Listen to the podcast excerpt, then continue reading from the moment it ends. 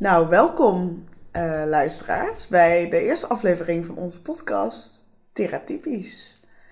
Um, ik ben Femke, naast mij zit... Uh, Luc. Tegenover mij zit... Maaike. Samen met... Linde. Yes, en um, nou, wij gaan jullie uh, vertellen over vaktherapie. En daar hebben we heel veel zin in. Um, voordat we beginnen, ga ons ook zeker volgen op de socials. Tot nu toe is dat uh, alleen nog Instagram, theratypisch.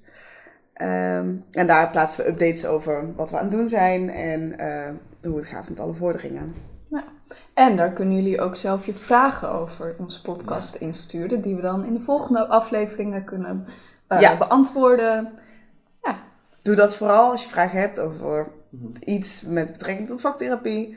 Of als je iets wil weten en wij kunnen dat beantwoorden, dan stuur het vooral in. Of als je denkt dat je leuke gasten voor de podcast hebt, dat kan natuurlijk ja. ook. Of een leuk gast bent. Ja. Ja? Misschien hebben we jou wel nodig. Ja. Dus uh, ja, volg ons daarop. Um, even zien. Nou, jongens, waarom zijn we deze podcast begonnen?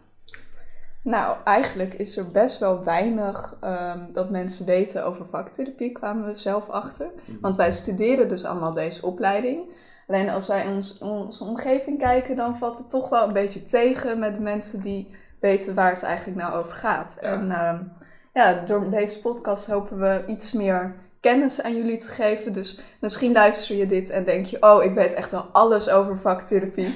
misschien luister je dit en heeft kleine iemand. minderheid zijn. Ja, precies, een hele kleine minderheid zijn. Misschien luister je dit en denk je, um, ja, mijn moeder had het doorgestuurd, dus ik kijk maar. Of uh, je weet er helemaal niks van en dat is allemaal oké, okay, want we gaan al je vragen beantwoorden. En um, ja, vandaag gaan we het eigenlijk vooral hebben over wat vaktherapie nou is. Mm-hmm. En als je denkt dat vaktherapie iets met honden is, dan moet je zeker luisteren. en met vakken vullen en ja. met geneeskunde. En zeker, ja. Wat hebben we allemaal gehoord? Van alles. Heel veel. Ja, uh, want we zijn namelijk even voor het maken van deze aflevering de straat opgegaan. Uh, en we hebben het aan onze vrienden gevraagd wat zij nou denken dat vaktherapie inhoudt. En we kregen heel veel gemixte reacties. Oh. Ja. Ik, denk, ik denk dat we best gewoon even kunnen laten horen. Uh, ja, zeker. Uh, laten we dat doen. We hebben een aantal fragmenten uitgezocht. Um, dan, heb jij die bij de hand? Ja, ik heb die wel bij de hand. Okay. Nou, ik ben samen met Luc dus uh, in Heerlen de straat opgegaan, in de winkelcentra. En daar hebben we aan mensen gevraagd wat ze dachten dat vaktherapie is. Hier komt de eerste. Vaktherapie? Ja. Ja, dat weet ik. Ja, ik heb het wel al eens een keer gehoord, maar ik zou het eigenlijk niet echt kunnen uitleggen. Ja, ik zou eigenlijk meteen aan, de, echt meteen aan de betekenis van het woord zeg maar, gaan denken. Vaktherapie, dat het misschien therapie is binnen een bepaald vak of zo. Of gericht op een bepaald vak. Maar Ah, oké. verder zou ik het eigenlijk niet durven zeggen, nee. Nou, wat je bij deze vrouw dus zag, is dat ze in het begin heel stellig overtuigd was dat ze precies wist hoe het nou zat. En het bleek dat ze er eigenlijk toch vrij weinig verstand van Totaal had. geen idee. Ja, dus- moeilijker dan gedacht. ja, het was een mooie bluff. Maar ehm, ja, op zich begrijp ik het ook wel, want er is natuurlijk niet zo heel veel over bekend. Ja. Ja, Ja, en het is natuurlijk eh, voor de mensen, we hadden het misschien in het begin ook even moeten uitleggen, maar dat maakt niet uit. Vaktherapie is het voormalig creatieve therapie. ja. Dus dat is van naam veranderd. En het is nu, nou ja, creatieve therapie, daar kan je het nog wel heel makkelijk van afleiden. Mm, Mhm. Maar vaktherapie is daar wat ja. statiger in of zo. Ja, ik merk ook zelf dat als ik het dan uitleg, dan zeg ik eerst vaktherapie. Dan zeg ik ja, het was eerst creatief. Ja. Ja, dat ze dan soms nog Ja. iets hebben van, oh ja, daar heb ik wel eens van, Ja. van gehoord of zo. Ja. Vinden Ja. jullie dat een goed ding, die naamsverandering? Hmm, ja, dat weet ik niet zo goed.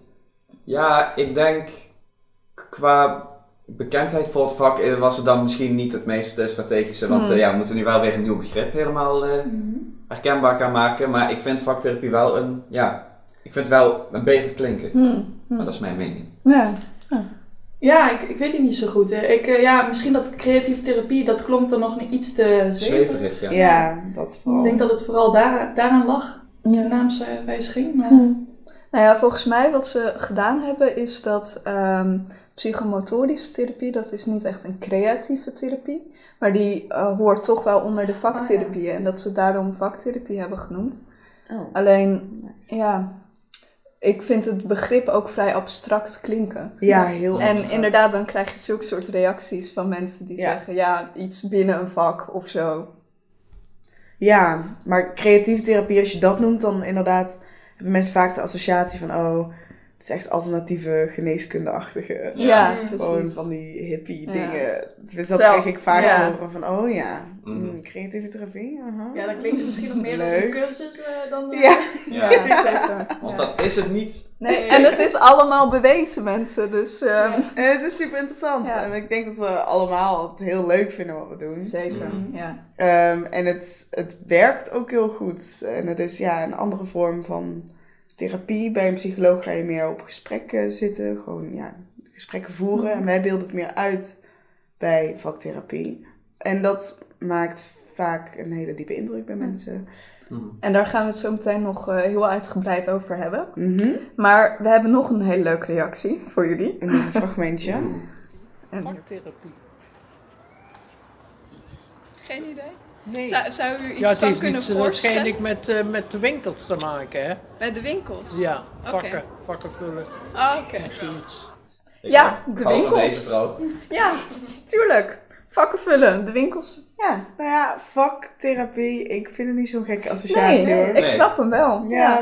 Dat is best wel logisch. Wel creatief nagedacht. Ja. Ik was er zelf nog nooit opgekomen. Maar Nee. Misschien wel therapie in een supermarkt zetten. Ja. Maar ik zou eh, vakken vullen heel therapeutisch kunnen werken. Dat je gewoon steeds zo die dingen... Ja, als je haast Inzet. hebt, zo van doe je het FIFO, doe je spiegelen, Ja, wat zegt het dan over jou als persoon? Ik denk, Oh, dit geeft me zo'n jeugdtrauma. Oh. Nou, stel je Oh. bent een, eh, een, eh, vakkenvuller, laat het ons weten. Ja, Heeft werkt jouw baan therapeutisch? therapeutisch voor jou? Of sterf je langzaam af van binnen als je FIFO en spiegelen hoort? dat is misschien ook wel een heel interessant scriptieonderwerp. Ja, trauma's. Ja. Ehm, ja, nee ja, ik snap oprecht wel, als je er nog nooit van gehoord hebt, dat vakken vullen bij vaktherapie niet eens zo gek is. Nee. Ehm, we hebben ook nog een laatste fragment. Yes. Eh, heb jij dat ook bij de hand, Maaike? Of heb ik Ja, dat? zal ik even kijken. Ehm, we hebben ook eh, op straat eh, kwamen we dus tegen dat er veel mensen eigenlijk geen idee hadden. Dat was een reactie die veel terugkwam. Hebben we het meestal nog even uitgelegd. Ehm, en er waren ook mensen die wel heel precies wisten wat het inhield. Alleen die hadden meestal kennissen met die dus opleiding deden of ehm, dat ze zelf het wel eens gevolgd hadden. Ja. Mhm. En die konden het dan ook heel specifiek uitleggen. Maar dit zijn de leukste reacties die we voor jullie eruit gehaald hebben. Ja, en Ja. we hadden één echte reactie van iemand die wist wat het was. Eh, Ja. Zijn ex die had het gestudeerd. Alleen eh daar zat een eh, hond doorheen te blaffen, Ja. dus die was ook nog eens onbruikbaar. Ja, het is wel leuk om te vertellen. eh, om dus de anderhalve meter afstand in verband met corona te Ja. houden. Hebben wij eh De in Heerlen... coronastok. Ja, precies. We zijn op jacht gegaan om een stok te vinden. En dan met duct tape hebben we de telefoon eraan vastgeplakt. Om op die manier anderhalf meter afstand te houden. Alleen een hond van die man... Uh, waarvan het ook een hele mooie Ja. stok en eh, ja, die viel onze coronastok aan. Helaas, Ja, helaas. Dus die was onbruikbaar. Maar ehm, ja, om daar nog ook wel even op in te haken. Inderdaad, heel veel mensen kennen het niet of kennen het wel omdat ze iemand kennen die het doen. Mhm. Ja, precies. Maar dat is ook echt wel de reden waarom we deze podcast zijn Ja. begonnen. Om gewoon het een beetje een, een bekender begrip te maken. Ehm, ook dat mensen er makkelijker misschien gebruik van kunnen maken. En weten wat het is, hopelijk, aan het eind van deze serie. Wie zal het zeggen? Ja, Eh, ik heb inmiddels het laatste fragment gevonden. Oké, vaktherapie. Kijk, je kan beter. Kijk, het is. Nou, hè, therapie. Vak, hè? Zo kan je het ook. Zo heb ik het iemand anders, anders horen noemen. Grieks therapos. Ehm, vak komt, is weer Germaans. Komt van het woord vak. Ko, vakka. Vakka. Eh, dus als ik, als ik alles wat ik nu tot nu toe op gereflecteerd heb, is mijn antwoord op die vraag ja. Zeker. Zo hé. Ehm, Deze vond ik heel leuk. ehm, duidelijk geen idee, dus. Nee. Wel heel mooi eruit gewerkt. Ja, Ja. Goed geprobeerd. ook. Ja, zeker. Met het Grieks en het Ja. Terapos, Ja. eh, het Germaans. Luisteraars moeten beseffen dat wat zij hoorden een ingekorte versie was. Ja. Ehm Hoe lang, hoe lang is het origineel? 1 minuut 10 seconden. Sorry. Ja, ik kon er lang over doorgaan in ieder Ja. geval. Linda, Maar, had eh, jij ook nog een fragment? Ja, zeker. Ja, vaktherapie. Ja, het zegt maar niet heel veel als ik eerlijk ben. Ja, ik denk zelf een, ja, een vak. Ja, god, wat kan dat zijn? Ja, een vak heeft natuurlijk heel veel betekenissen. Ja. Dus ik denk toch een, een bepaalde therapie waarbij een bepaald vak eh, centraal staat. Ja. Ja, dit was ook gewoon weer heerlijk. Het is gewoon, eh, ja, en dan niet helemaal serieus met opnemen, dat hoor je. Kunnen. Nou, maar Ja. op, oprecht, eh, toen ik aan mijn moeder wilde vertellen dat ik eh, vaktherapie een interessante opleiding vond, eh, toen vroeg ik of zij wist wat het was. En haar antwoord leek oprecht wel hierop. Dus het is zo'n gek antwoord nog niet. Nee, Nee. Ja, dat snap ik ook wel, ja. Want zouden jullie ouders het normaal hebben geweten als wij het niet zouden doen? Sowieso niet. Nee, hè? Ja, creatieve therapie dan nog wel, denk ik. Maar Ja. vaktherapie niet, denk ik. Nou, mijn, Nee. mijn vader die vond het, eh, toen ik een half jaar op de studie zat, vond hij het eh, nog moeilijk eh, om uit te leggen wat, ik precies, wat zijn Mm. zoon precies studeerde. Dus. Ja. Maar het is ook ook heel lastig. lastig, Ja. ja. wow. Great mind. Prachtig. nee, ja, ik heb daar ook nog steeds wel gewoon moeite mee om dan concreet te kunnen Mm. Wat we precies doen. Want het is heel breed en je kan er Mm. zoveel mee. Mm. Ehm, Hoe bedoel je dat dan? ja, laten we anders gewoon even afgaan wat we allemaal zelf, wat onze eigen definitie is. Ja. Ehm, nou, als mensen mij vragen van wat doe je nou precies, dan als ik zin en energie ook inderdaad heb, dan leg ik uit dat wij ehm, in plaats van gesprekken met mensen, want we hebben ook wel gesprekken, maar dat we heel doelgericht uitbeelden. Dat we echt ehm, problematieken waar mensen mee zitten, waar ze tegenaan lopen in het leven, we kunnen het heel visueel maken. We kunnen het heel erg laten leven. Ehm, waardoor het denk ik een stuk harder bij mensen binnen kan komen dan wanneer je het alleen maar erover hebt. Ehm, hoe leg ik het uit? Ja, sowieso benadrukken dat het meer ervaringsgericht is dan, ja, je doet meer in plaats van dat je er alleen maar over praat. En dit doe je met behulp van een eh, ja, creatief medium, Eh, in mijn geval dan drama. En ik heb ook vaak eh, op mijn telefoon heb ik bij favoriete afbeeldingen gewoon een screenshot van de Wikipedia pagina staan. Dat als ik geen zin heb om het weer helemaal uit te moeten leggen, dat ik dan gewoon die foto kan sturen. Ja. Mm. Want ja, je moet het bij vrijwel elk nieuwe persoon die je leert kennen even uitleggen. Ja, Ja, ik herken dat wel. Het is best wel vermoeiend om ehm, steeds een half uur of zo gesprek met iemand hierover te gaan hebben. En soms zijn mensen geïnteresseerd, maar soms zie ik ook dat ze een beetje afhaken. Dus och, had ik hem maar niet gevraagd. Precies, dus ik probeer het toch wel altijd kort en bondig te houden. Maar dingen die ik sowieso altijd zeg is dat ehm, ehm, we creatieve middelen ehm, niet als doel zien, maar dus als middel. Dus dat het niet gaat om dat je heel mooi moet kunnen dansen of heel mooi moet kunnen schilderen, toneel, ehm, muziek kunnen maken, maar dat het gebruikt wordt om ehm, ja, inzicht te geven in de problematiek en bepaalde ehm, problemen bloot te leggen eigenlijk. En dat dan door middel van werkvormen. Meestal eh, geef ik er ook een voorbeeld bij. Dus dat ik bijvoorbeeld zeg, nou stel je hebt wat moeite met grenzen en iemand komt op je afgelopen, dan kan je heel erg makkelijk eh, voelen wat dat met jou doet. En als je met een psycholoog alleen maar zou kunnen, vragen, eh, kunnen praten van, goh, wat doen grenzen met jou? Dan krijg je waarschijnlijk een heel erg cognitief antwoord, want het is ook heel cognitief. En doordat wij heel veel doen en ervaren, kunnen mensen beter ehm, voelen. En wat ook bewezen is, is dat als je ehm, iets hebt ervaren, dat je het makkelijker meeneemt in je dagelijks leven. Dus als iemand alleen maar weet, ja, in deze situaties, dan reageer ik eigenlijk zo, maar dat zou ik niet moeten doen. En dan in het dagelijks leven alsnog die situatie meemaakt, dan ehm, is de neiging om dat cognitieve in te zetten minder groot dan dat je het gevoeld en ervaren hebt. maar het is ook ja, heel logisch bijvoorbeeld als je tegen een alcoholist zou zeggen... drinken is slecht voor je. Dat snapt Dat snappen mensen, hartstikke goed. Ja, tuurlijk. Ehm, maar als je dan gaat uitspelen wat de gevolgen zijn, eh, dan kan dat ineens heel erg binnenkomen. Mhm. Waardoor iemand echt wil veranderen of, of gaat veranderen.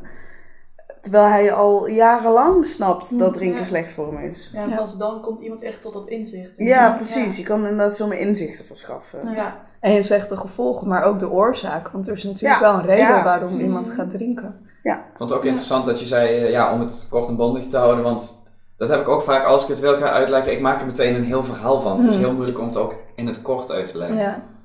Ja, het is lastig om het samen te vatten in een paar zinnen. Ja. Want het is, en ja, nu heeft Maaike er even over verteld, maar het is zo breed. Je kan Ja. er nog echt uren over Ja, doen. Precies, ja. En ook zoveel doelgroepen natuurlijk. Want we hebben het nu Ja. over alcoholisten gehad. Mensen die problemen hebben met assertiviteit. Mm. Maar ook eetstoornissen. Ouderen. Ouderen. Kinderen. kinderen, Ja. volwassenen. Iedereen eigenlijk. Iedereen. Ja. Ja. Ja, hoe ik het eigenlijk altijd uitleg, ja, dat is echt kort en bondig vaak. Is eh, ja, in plaats van dat je in gesprek gaat met een psycholoog, dus mijn uitleg lijkt misschien een beetje op die van Femke, eh, kun je het dan met vaktherapie en dan in het bijzonder dramatherapie uitspelen. Dus een, middels toneel. Mhm. En dan geef ik vaak een voorbeeld hoe dat er dan uitziet. Ja, ook met een werkvorm of iets anders. Ja. Ja. Ja, want dat is ook nog eens zo. Want we hebben dus, misschien moeten we dat ook even toelichten. Welke mediums, media, ja. mediosos. Ja, voor, de, voor de mensen die de teaser niet... eh, ja. Ja, welke er zijn. Ehm, wij doen, ik, Linde en Luc doen met z'n drieën dramatherapie. Mhm. En ik eh, zit hier in mijn eentje van danstherapie, dans- en bewegingstherapie. Ja, en dan hebben we ook nog Ehm, muziektherapie en beeldende therapie. En dat zijn in ieder geval de vier die op onze opleiding worden gegeven. en je hebt ook nog eh, sport en beweging. Ja, psychomotorische Ja. therapie. Ja. ja. Maar die hebben ze in Nijmegen en Amsterdam volgens mij alleen. Ja, vast wel meerdere Volgens mij van Arnhem. Nederland. Ja. Ik ben hier niet op vast. Ehm, ja, dus dat zijn een beetje de eh, mediums. Is het mediums Media. of media? Media. Ja, Officieel media, maar volgens mij kan mediums tegenwoordig ook Tegenwoordig omdat wel. iedereen het ja. fout zei. Dus dachten ze, we maken hier gewoon. Ja, maar ik ben wel van de taal, dus media. Ja. Ja. Oh. Eén medium, twee media. Taalmatig. Ja. Oh. Ehm, ja, we hebben ook nog even de definitieve ehm, Definitie. omschrijving van de definitieve definitie van eh, vaktherapie opgezocht. Die zal ik even voorlezen. Misschien is dat wat concreter en duidelijker dan ons georeer over wat wij denken dat vaktherapie is. Ehm, vaktherapie is een behandelvorm voor mensen met een psychische aandoening of psychosociale problematiek. Voorbeelden hiervan zijn angstklachten, gedragsproblemen, trauma of verliesverwerking. Maar zoals we net al zeiden is het dus ook nog breder dan dat. De term vaktherapie is een overkoepelende naam voor beeldende therapie, danstherapie, drama, muziek, psychomotorische therapie, psychomotorische kindertherapie en speltherapie. Nou, Is speltherapie en dramatherapie niet hetzelfde? misschien dat het bij ons op de opleiding samen wordt genomen. Hmm, ja, op. Bij vaktherapie ligt de nadruk meer op het doen en ervaren en minder op het praten.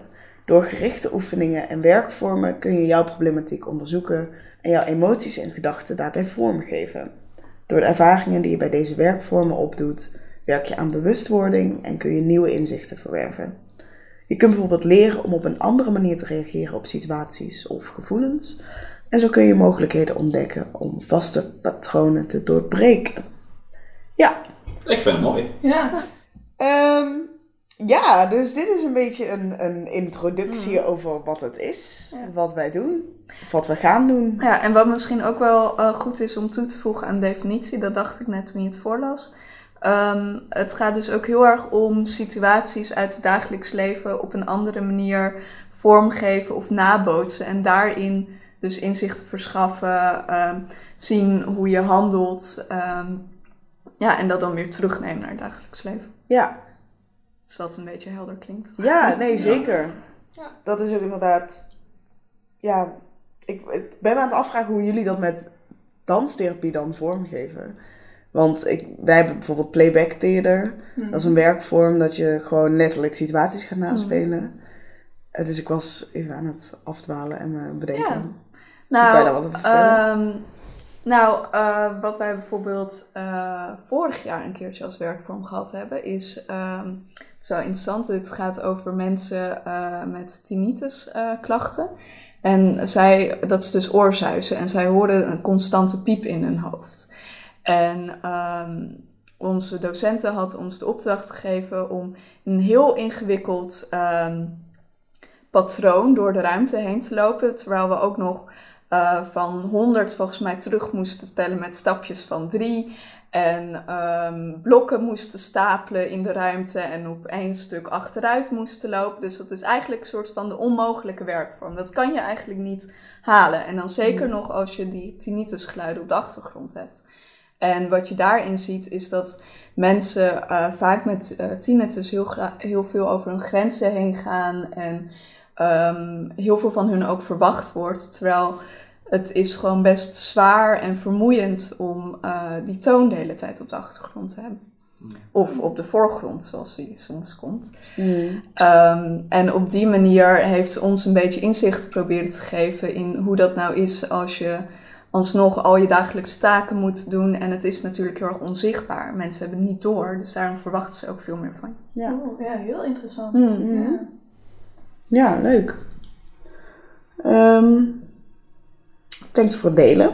Alsjeblieft. Het is ook leuk, denk ik, dat we via deze podcast ook veel meer van elkaars Mhm. media eh, te weten gaan komen. Want, nou ja, met dans- en bewegingstherapie heb ik toch een, in ieder geval minder beeld van dan van drama. Wat we Mhm. zelf doen. Ja, sowieso. Ehm, Maar ik ben ook benieuwd naar de komende afleveringen als we dan ook studenten van muziek of beeldend Ja, want we gaan, eh, we gaan de komende afleveringen gasten uitnodigen ook. Ehm, we weten nog niet precies hoe en wat, maar dat zijn we nog allemaal aan het eh, organiseren.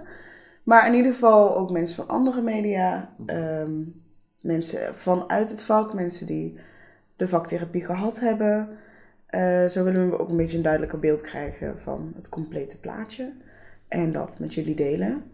Ehm, ja, dus dat gaan jullie de komende afleveringen Mhm. meekrijgen. Er komen hele interessante gasten. Ja, zeker. Ja. Ehm, we hebben ook nog een tip, omdat het nu met corona ja, best wel zwaar en, ehm, en ja, treurig kan worden.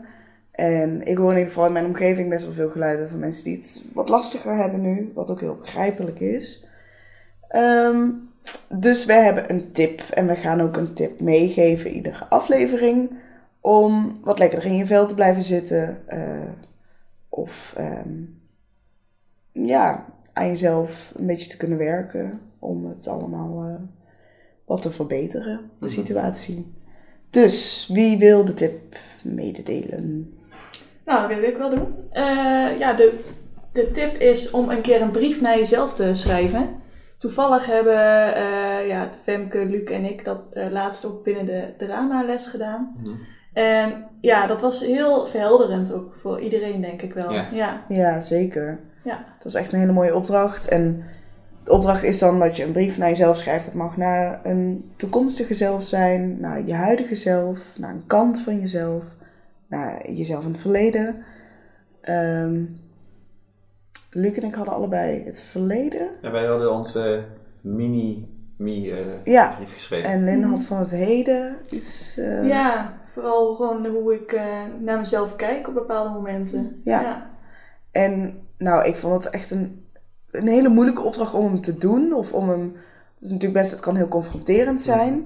Maar zo fijn achteraf. Het is heel verhelderend. Je zet je gedachten, die normaal echt één grote weerwar zijn, op een rijtje. Ja. ja. En ook gewoon om daar weer eens aan terug te denken van Mhm. hoe was ik toen? En Ja. hoe was dat voor mij? En Ik vond Ja. het ook heel fijn, dingen die ik al allemaal bereikt had, waar, ja, die je eigenlijk heel makkelijk vergeet zo als je er niet mee bezig bent. En als je dan zo'n brief naar jezelf dan, zoals ik dat gedaan vroeger schrijft, dan zie je toch, oh ik ben helemaal vandaag gekomen en nu ben ik hier. Ja. Daar mag je ook dan best trots op zijn. Ja, we zeiden even bij stil ook echt. Ja. Ja. ja, want hoe vaak doe je dat? Ja. Nou, Ja, nooit. Te weinig. Nooit. inderdaad. Ja. Dus ehm, nou, misschien ook nog een tip. Wees trots op jezelf. En ga eens na wat je allemaal bereikt hebt de afgelopen jaren. Ook al zijn het hele kleine dingen. Je hebt het toch allemaal gedaan. Eh, en geef jezelf daar wat credits voor. Ja. Want dat is heel knap. Hmm. Ja. zeker. En als je een brief naar jezelf schrijft, geef er vooral je eigen draai eraan. Ja, Ja, het hoeft natuurlijk niet ehm, een formele brief te zijn. Of, Nee. eh, Nee, je hoeft geen en adresgegevens adresgegevens. en Ja. laat ons ook eh, weten eh, hoe je dat ervaren hebt. Ja. Dat vinden we heel leuk om te horen. ja, Stuur ons een berichtje op Instagram. Dus dat is theratypisch. Want we horen heel graag feedback. Ehm, ja, wat, hoe jullie de brief hebben ervaren, hoe jullie de podcast hebben ervaren. Wat we beter kunnen doen.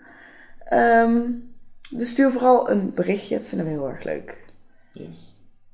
Dan zit denk ik de eerste aflevering Ja, erop, ja, jongens. Het is Nou. gewoon gedaan. Ja. Ehm, iedereen heel erg bedankt voor het luisteren. Ja. En we hopen jullie de volgende aflevering weer te zien. Of te horen. Of te horen. Te horen inderdaad.